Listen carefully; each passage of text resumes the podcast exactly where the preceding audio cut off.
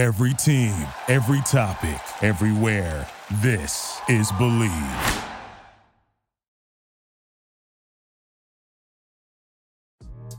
Hey, it's state of state. We got your Nittany Lion update. It's a football discussion with Tom and Justin, so kick back and press play. With former Penn State and NFL defensive back Justin King, I'm Tom Hannafin. This is State of State. This podcast is presented by Bet Online. Football is back, and Bet Online is your number one information source for all your sports wagering with all the up to the minute stats, news, scores, and matchup breakdowns. Get the latest game odds, spreads, and totals from the NFL and college football right at your fingertips with Bet Online's real time updates, stats, news, and odds.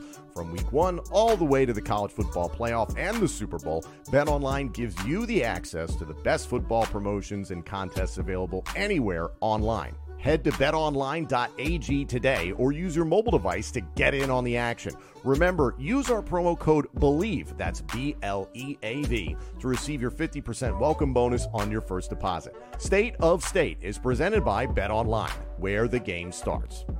Also, State of State is a proud supporter of Blue White Outfitters. Blue White Outfitters was created as a retail shop meant to highlight the confidence, competitiveness, and fearlessness of the elite athletes found throughout the history of Penn State University. Check out the latest Lockdown U and Lawn Boys merchandise now. All sales from Blue White Outfitters directly benefit Penn State student athletes. Visit www.bluewhiteoutfitters.com today. And if you're looking for the perfect beer for Penn State football season, we've got you covered with the State IPA. Special thanks to our friends at Funk Brewing for creating the best tailgate and game day beer for Nittany Lion fans. State IPA is available now at beer distributors, grocery stores, Funk's tap rooms, plus select bars and restaurants. Visit www.funkbrewing.com slash beers slash state dash IPA to learn where and how you can get State IPA. Check out the link in the description of this podcast for more information. Must be 21 years or older to purchase. Please drink responsibly. Hi, everyone, and welcome to the post game show. We are live following Penn State's victory over UMass by a score of 63 to nothing. Uh, there's no surprise really in the final outcome of this game, but there's a lot of positives to take away for this Penn State football team. Uh, he's Justin King. I'm Tom Hannafin.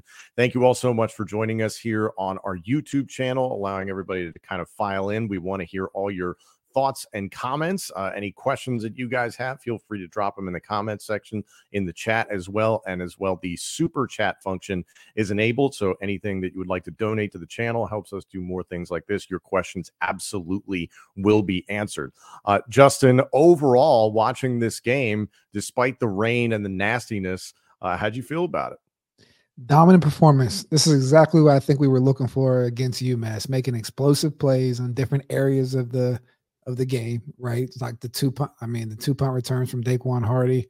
Um, even with the turnover from uh, Drew Allar, we saw some more explosive plays. Just, I mean, a 63 nothing victory. And again, getting the tight ends involved in the offensive game plan, I think showed more of the roundness or talk about that balanced attack of what our passing game can look like. Another efficient performance from Drew Allar. And man, I, I think this is a great tune up game, quote unquote, before Ohio State yeah, all due respect uh, to UMass, there were some things about this game that I think you and I were interested in seeing whether or not UMass's skill position players on offense could be at least a good warm up or a test for Penn State. And they passed that test with flying colors, as the broadcast team was talking about uh, at length, obviously, with Ohio State looming next week.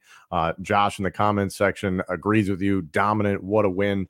Uh, sounds like something from a, a, dad sitting on his couch. You know, I mean, everybody enjoying this game.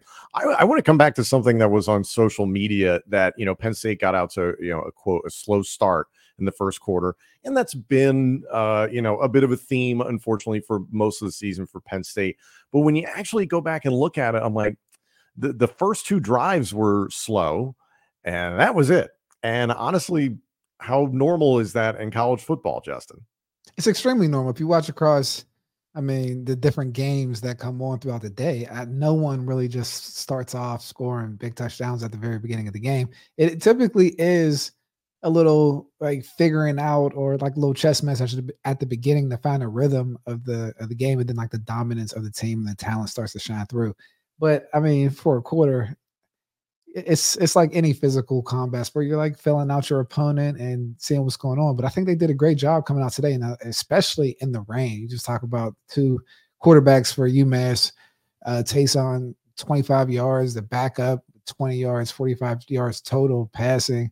I mean, the type of dominant performance that you want to see against this type of team is um exactly what we saw. So I mean, I didn't I didn't think of it as a, a slow start. I mean, going into the ha- going into halftime at 28 nothing. Yeah, that's not slow. Like well, yeah, it's just like a well-rounded, you know, football game. I agree. Um, we want to start doing this regularly after these post game shows, Justin. But you and I were texting this uh, state of states offensive and defensive players of the game uh, for Penn State versus UMass. Uh, for me personally, it was Drew Allar. And granted, there were a lot of people on this offense that got involved and had really nice games. But I just think the way that Drew was in command from the very beginning to the point that he was taken out of the game, the passing game was under control. Uh, you could see there were some possibilities of potentially going downfield, those just throw it deep situations that uh, Drew Allar thought about, or even had the chance to pull a trigger on a couple. One was dropped by Tyler Warren, but you got the touchdown with Theo Johnson.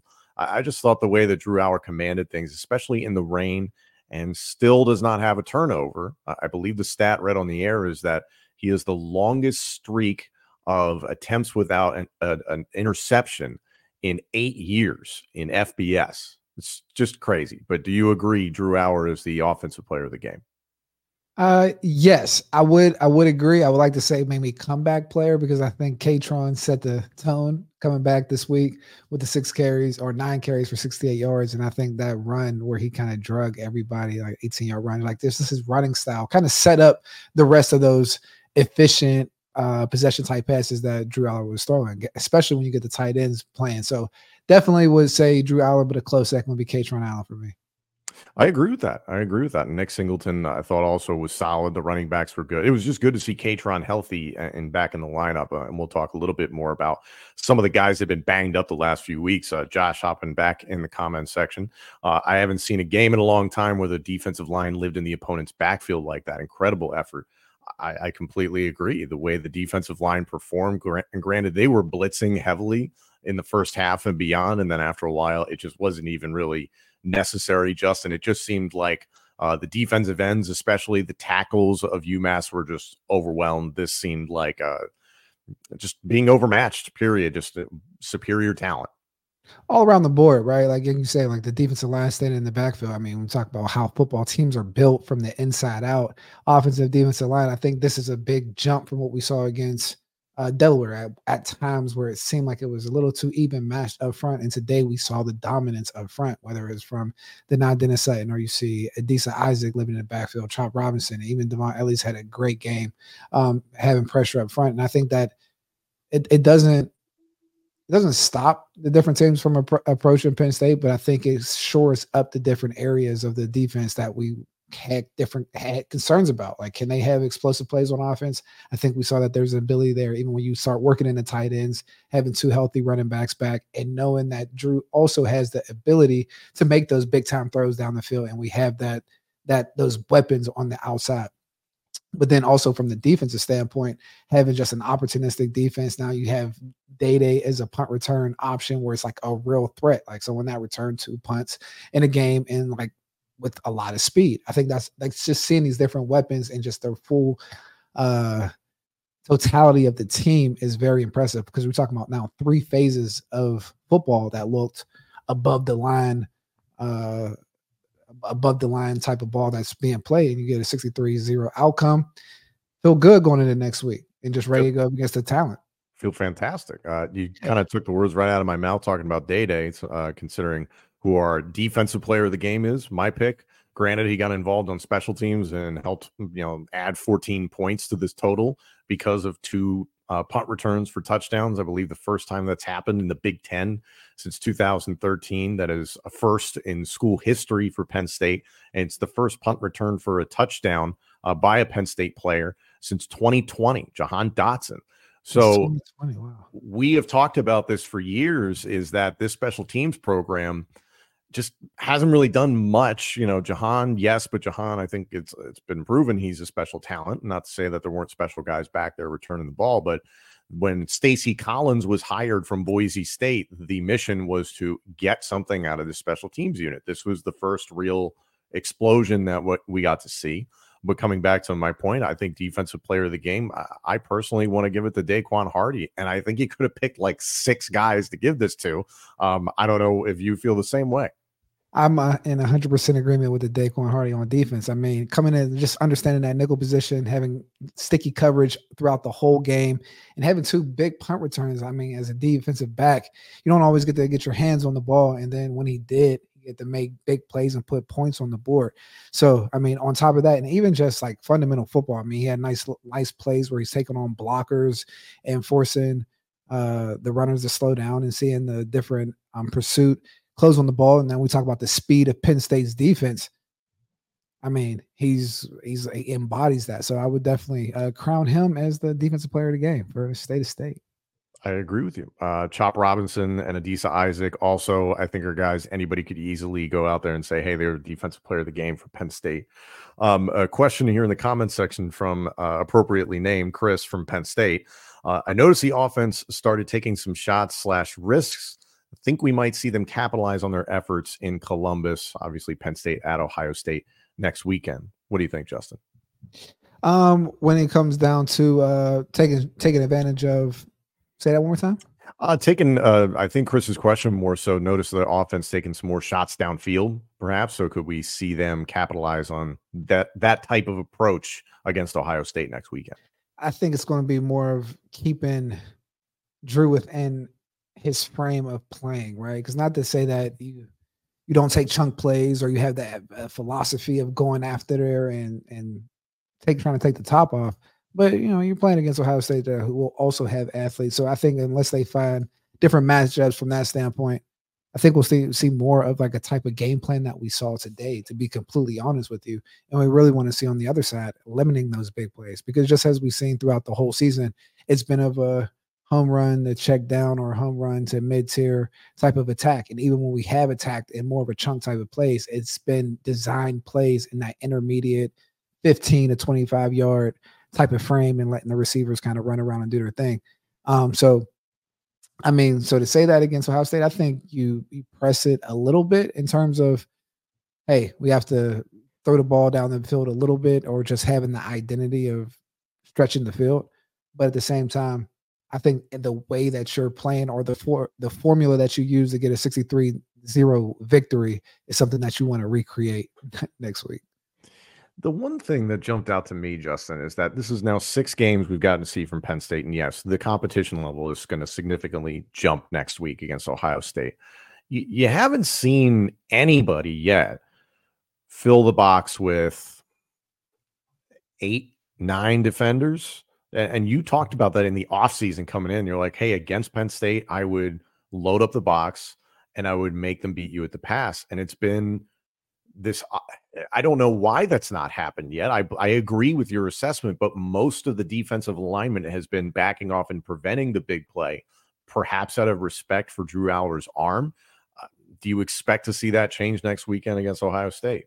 Well, I think it's one. Uh, I think it, it changes. I think Ohio State's going to challenge Penn State, right? Whether it's sending more blitzes, manning up on the outside more.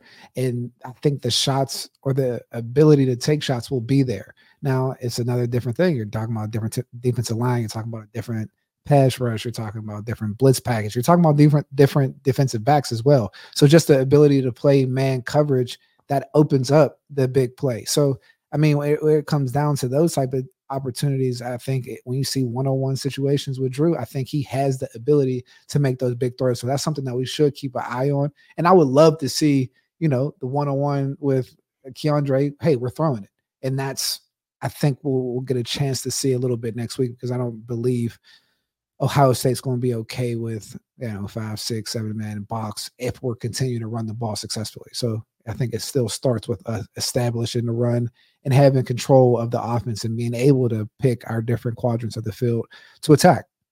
Ohio State maybe not. I agree with you, but Michigan feel like they might give that a shot. Maryland feel like that they might give that a shot as well. Um, I do want to get to Josh's comment here about uh, Cam Miller. Cam Miller had an impressive day. Uh, someone different in the Penn State secondary.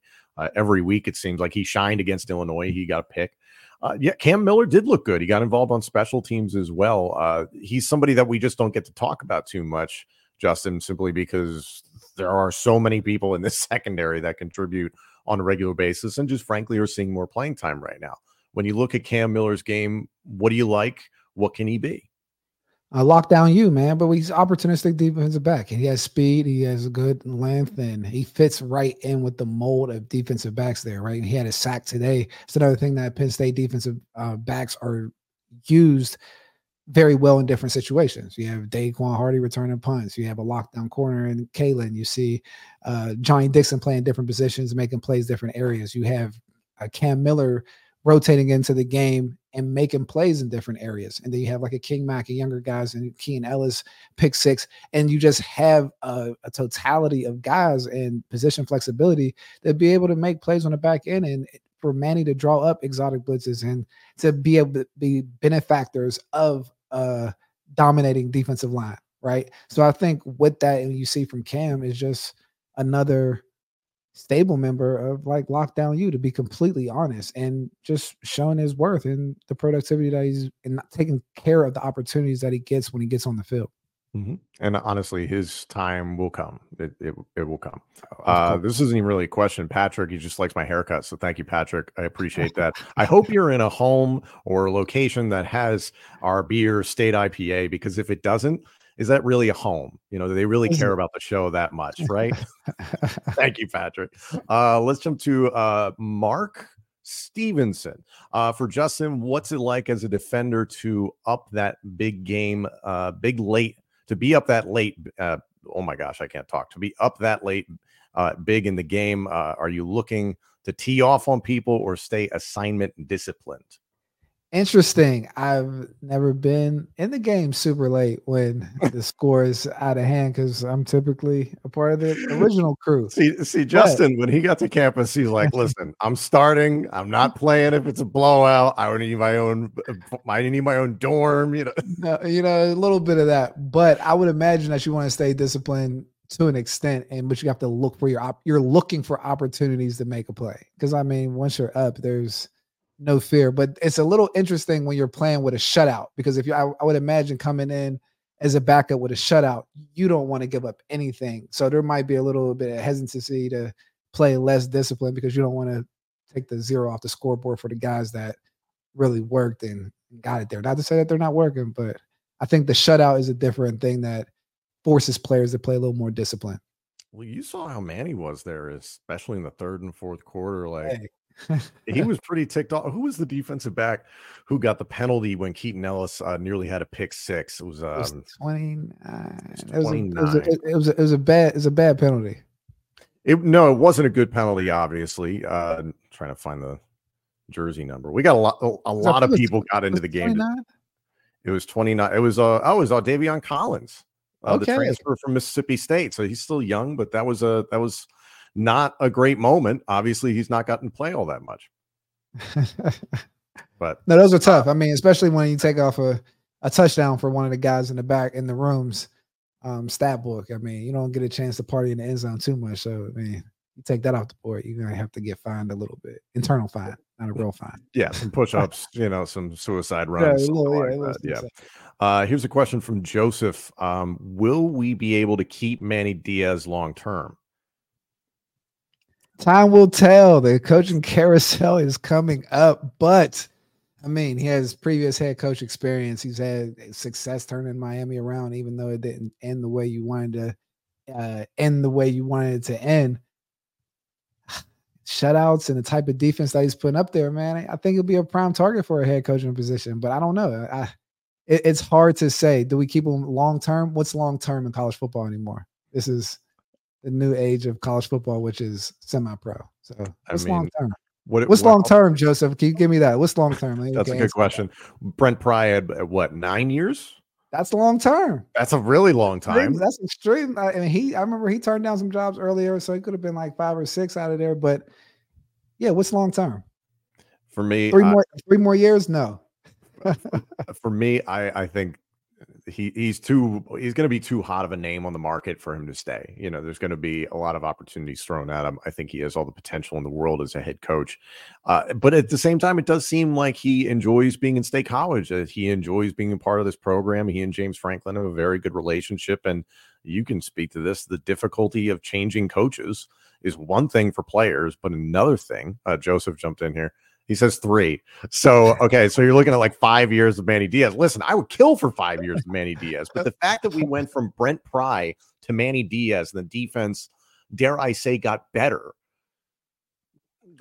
Nobody else, uh, everybody else in the country is going to recognize that and try and grab this guy uh, for sure. When you mentioned the comfort, I think is uh, it's real cool to see the context of being a head coach or whatever comes with being a head coach, and then seeing someone that's able to just kind of fall into their natural comfort zone of coaching defense. I mean, I think it's that's what we're I, I think witnessing from a Manny Diaz coming from a, t- a tumultuous type of situation in Miami as a head coach, all the different stressors that come with that. I mean, as a head coach, and then now it's just like, hey, we're just drawing up ball and drawing up blitzes and defenses. You see that clarity, and we're just like, oh, we're just focused on let's get shutouts. And I think that's a cool thing when you see head coaches then operate at coordinator positions because I mean, some of them fall back in love with the game in a different way because you're more of a coach again. You're actually connected with the players. You get to talk to the players in a different way than you do when you're the head coach. Like when you're an assistant coach, not to say everybody's against the head coach, but like, you know, like, all right, the head coach has different things to worry about. Good cop, bad cop.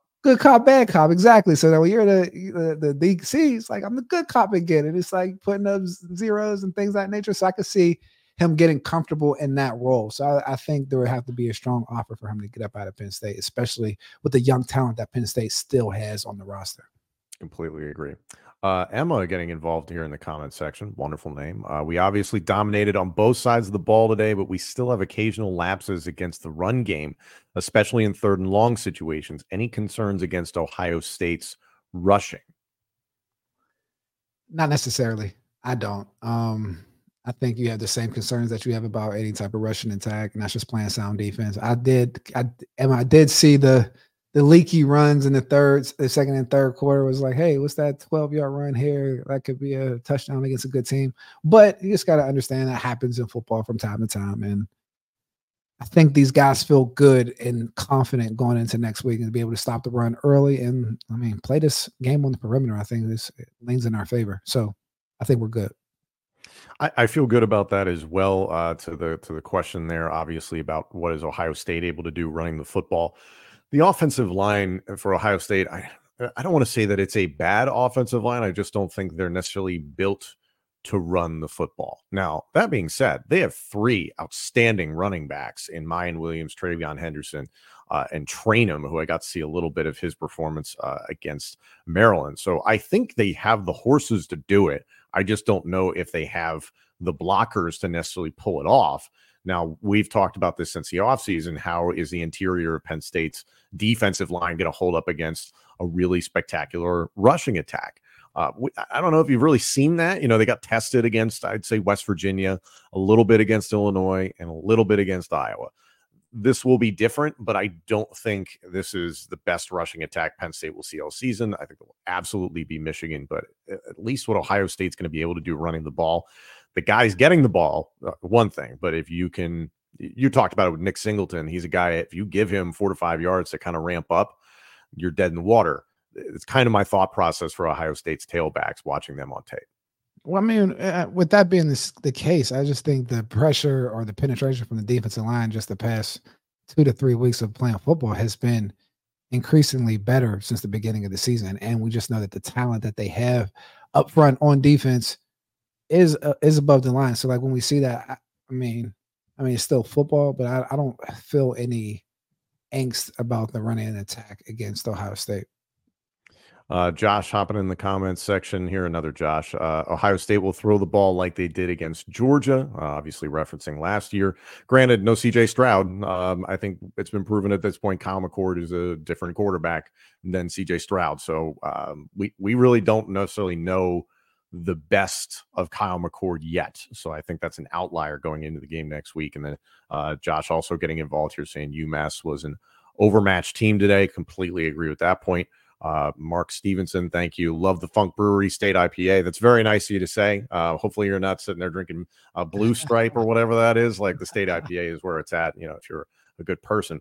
Uh, another Joshua getting involved here. Uh, the wide receivers didn't seem to be getting separation today. Do you guys think that's just because of the wet field or a more concerning trend against better competition? Uh, uh wet field for receivers. I gotta give them some credit there. That, that, that's a tough game. I mean, when we see short area quickness with more positional players like tight ends, we've seen them had some successful days, but I wouldn't put too much stock into what the receivers did. I mean, wet field is just that's just tough. It's tough. I mean, Tyler Warren had that one. Uh, I guess you would call it. It looked like a wheel route out of a bunch formation. So he was trying to curl down the sideline a little bit. And just a little, a little wet hands. Yeah. Wet yeah. Hands. That, like some of these things, you're not. Obviously, the coach is going to be like, you got to catch the football, but the, the circumstances are what they are. Um, I want to stay with this point about the wide receivers. So, uh, the overall stat line uh, Keandre Lambert Smith, uh, six catches uh, for 30 yards. He was targeted nine times. He did have one drop. Theo Johnson, uh, four catches for 66 yards, two touchdowns, targeted five times, one drop. Uh, Harrison Wallace, great to see him back in the uh, into the fold. Three catches for 44 yards on four targets. Uh, Tyler Warren, two catches for 14 yards and a touchdown, uh, and one drop as well. And then uh, Kaytron Allen, one reception for eight yards. I understand Keandre Lambert Smith led the team in total receptions. However, for me, watching this, Harrison Wallace looked like the better wide receiver today. Is Harrison Wallace the best wide receiver Penn State has? Wow. That's a I don't think I watched it from that frame from that frame of view. Um just from that, you know, with that question in my mind.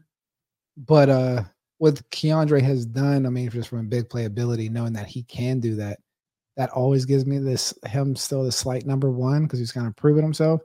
But with that being said, Trey had a had a nice game in terms of just productivity and like route running. And when he's he seems to constantly create separation, he had a fumble earlier today where I messed up our our turnover margin there, but let me get back to you after Ohio's after the next couple games, and I'll answer that if he's the best one. That I can't just go straight off of that. I don't think. No, I, I get that, and but like that's a that's a valid that's a valid question though. It's um it, obviously it's in the eye of the beholder to a degree. I just saw Trey getting separation today, and that's something this receiving corps is really struggling with. And unless sure. it's a tight end in a superior matchup, potentially on a linebacker uh, that can't run with them, or a corner that's undersized, those are the situations you've seen Penn State win those matchups, get separation. But Keandre, Cephas, uh, you know, we didn't see much Malik McClain today. We didn't really see much of Dante Cephas. He got out there a little bit.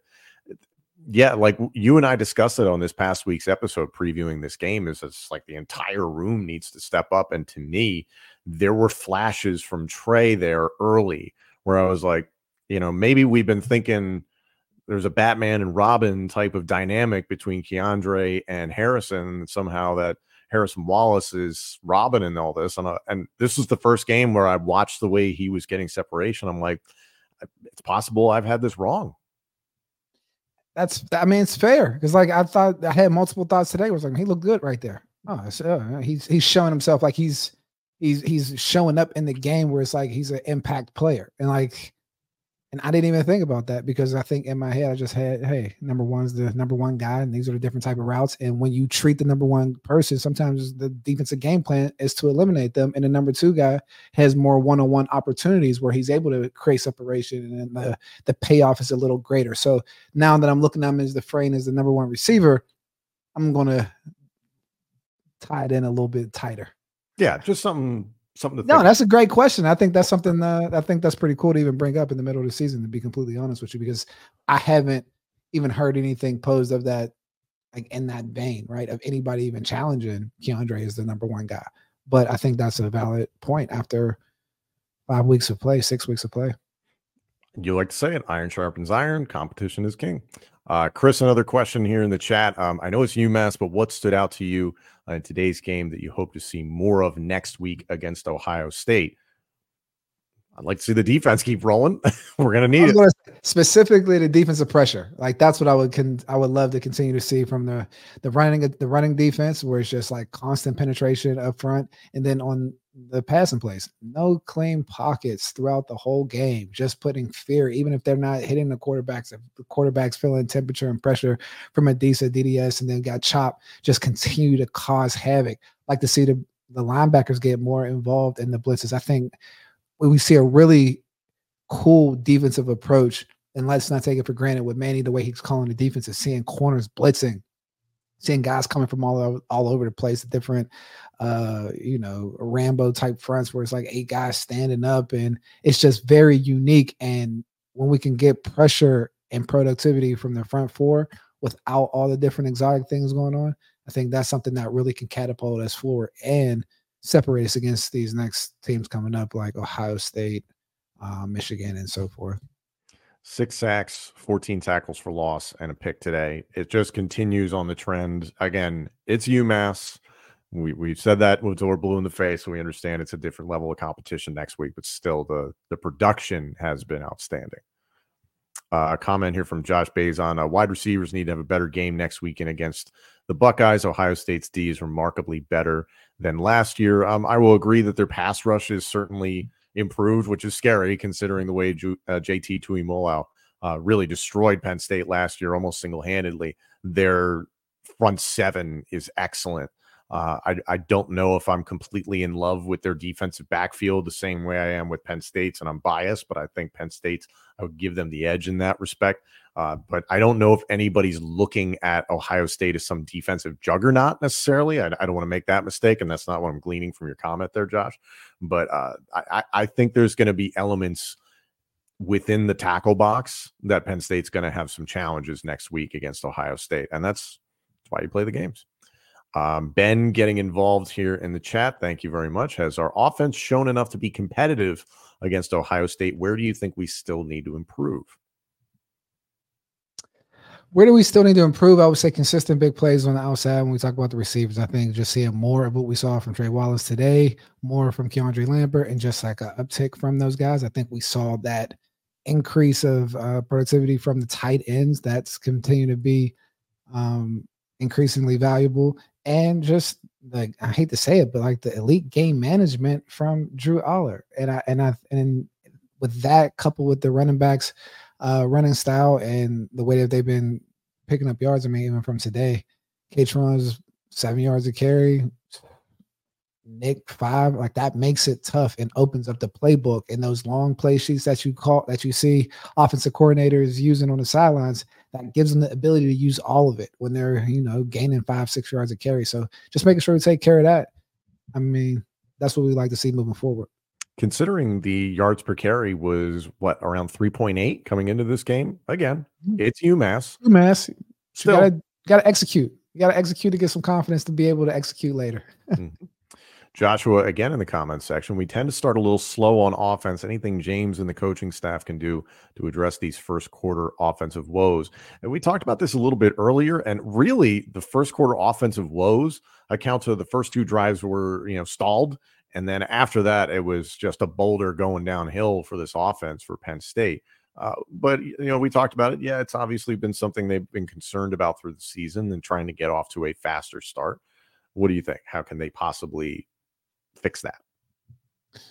I mean, again, this is this was uh, Drew's sixth game starting. I think they're getting faster. Let's put it that way. Like if they were getting if they were getting slower, I would I would I would understand.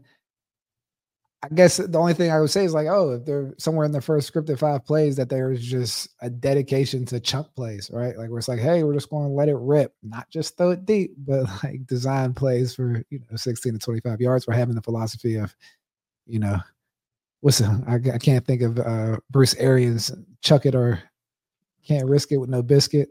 Oh yeah, no, no biscuit without risking it or something. Well, but like that type of philosophy moving forward. I mean, but beyond that, we keep raving about the interceptions. I mean, that might be a little bit of mental trickery when we talk about just keeping things in tight and not messing that up either. Here's a, here's my follow up question to you. is Mike Yurcich scripting the first couple of drives to probe or to attack? When it's when you think about it's almost like a boxing match, but I think it's more of a probe. Like, okay, where are we going to attack the rest of this game? Because they have the ability to attack in a lot of different places, right? So you would think of the running attack as the jab, jab, jab. Then it's like, oh, here's a little hook with the tight end, slip screen. Okay, oh, but just not too many haymakers because people understand that we're just keeping the jab out there. So people are a little protected. So like I like to look at the offense and defense like a boxing match to an extent of how they're approaching it from an offense and defense standpoint. But I think Mike Yurcich goes at it from that type of standpoint. Like, okay, what are they giving us? Where the matchups that we're winning? Who's on today? Because like we talk about the different weapons across the board. And let's attack the hot hand. And as we continue to do that, I mean, I think it's hard for defenses to game plan against you, especially like before the game starts, right? Like it's like just how the the flow of the game goes. But yes, I would say he's definitely probing out the defense the first couple series. Which I don't have a problem with. I'm very okay with that. He's figuring out what they're going to give him, and then it's just take, take, take the rest of the game. And that's why I don't think they come out moving slow like that was like the main point where it's just like there's there's some reason to the madness of the start of the games. It's not just turnovers or like just put or put and just doing nothing. It's actually moving and okay, let's try this. That doesn't work. And let's attack them this way. And and the truth of the matter is is that if you give up a touchdown or scores on the first two drives as a defense, you made some real mistakes in the way that you evaluated the game. You made some real mistakes in the way that you evaluated the opponent, that you didn't respect them properly. Just about every defense that Penn State has faced, we've talked about, it's been essentially the same type of defensive alignment that they've come up against. Guys playing back, trying to prevent the explosive play. So it's like, okay, this is what you're going to do. We're just going to take this underneath. And they racked up 63 points on Massachusetts. So it just took a matter of time. But you have to understand that in the, for you to score on the first couple of drives, the other team has to make mistakes. So it's a it's a credit to the competition that Penn State has played thus far. And yes, have they played world beaters? To this point, absolutely not.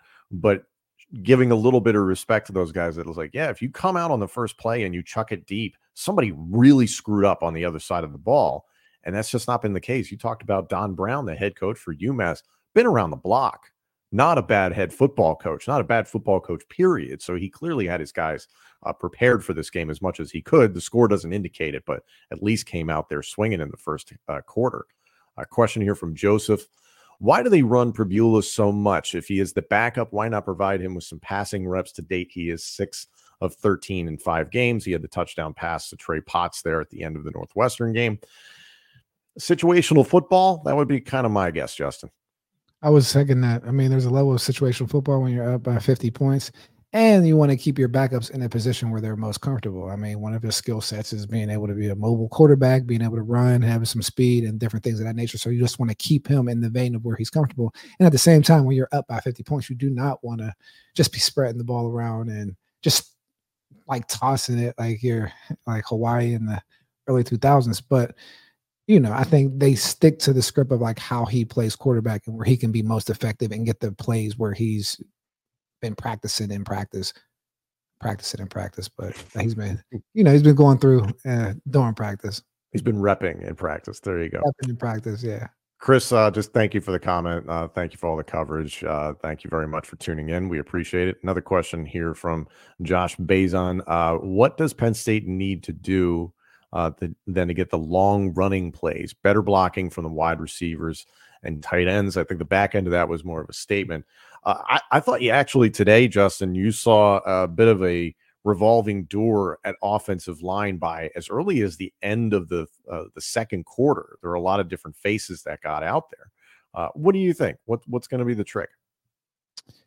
The trick to getting long runs. I mean, it depends on the. I mean, for like you said, Nick Singleton's our home run running back. So for him, I, I, think there's a level of getting to the second level and a little bit of cleaner stance. I think he had some ability today, or some areas, if it wasn't a wet field, where we might have seen some of those type of situations today. I think when we see Kaytron Allen, I mean, I think his big time plays are those 20 to 50 yard type of plays just based on his ability. And they're entertaining and they're very effective as well. But when it comes down to that, I think there's just level of having clean uh, blockings for Nick to get to the second level to have some room to make things happen. I really don't believe he's been missing runs or there's long runs out there that he hasn't had the ability to to take advantage of. He's been catching the ball at the backfield in an effective way in an efficient manner. And again, they've been positive in their their yardage um, yards per carry this whole season. So I think it's just a matter of time. And again, when we have this many weapons across the board, sometimes you're just going to get your chunk plays from different areas. Agreed. Um, Derek getting involved in here, more of a statement than a question.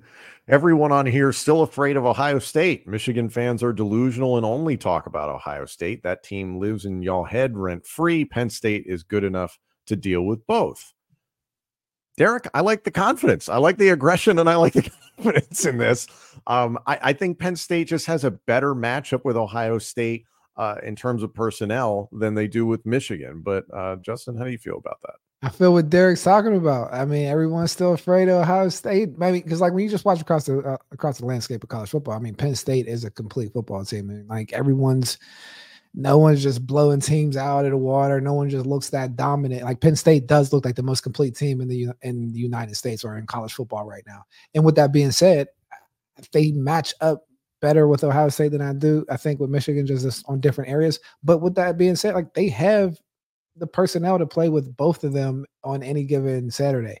And that's something that I just I've been harping on and not taking too serious about those two different type of teams because there is no mistake to playing them when you're looking at a national championship or getting to the playoffs. So, with that being said, I was second with Derek is saying because nah, we're, we're the ones applying the pressure, not really feeling it.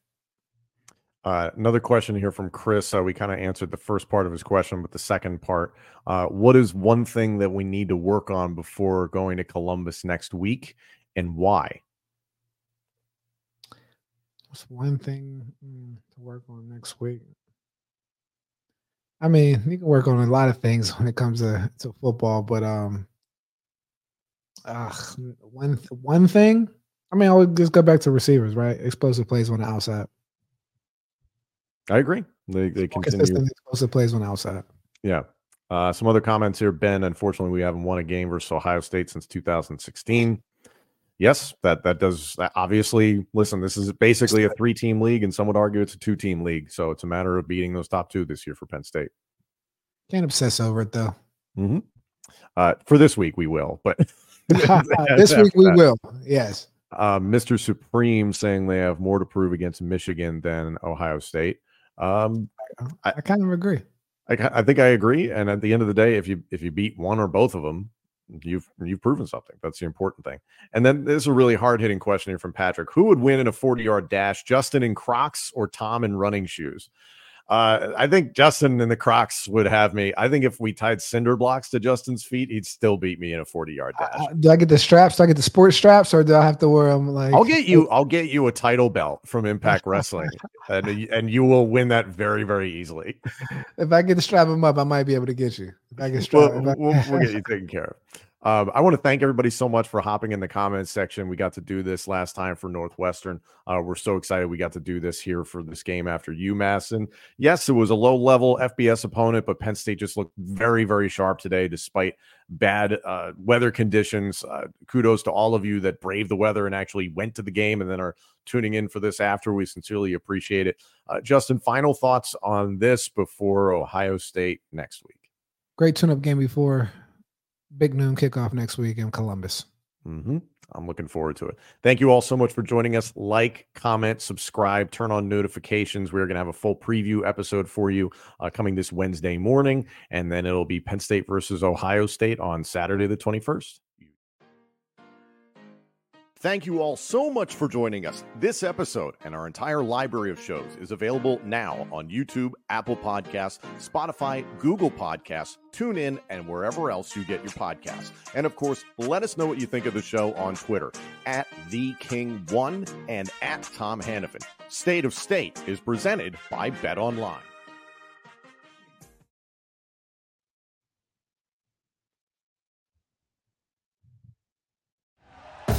Thank you for listening to Bleav. You can show support to your host by subscribing to the show and giving us a five star rating on your preferred platform. Check us out at Bleav.com and search for B L E A V on YouTube.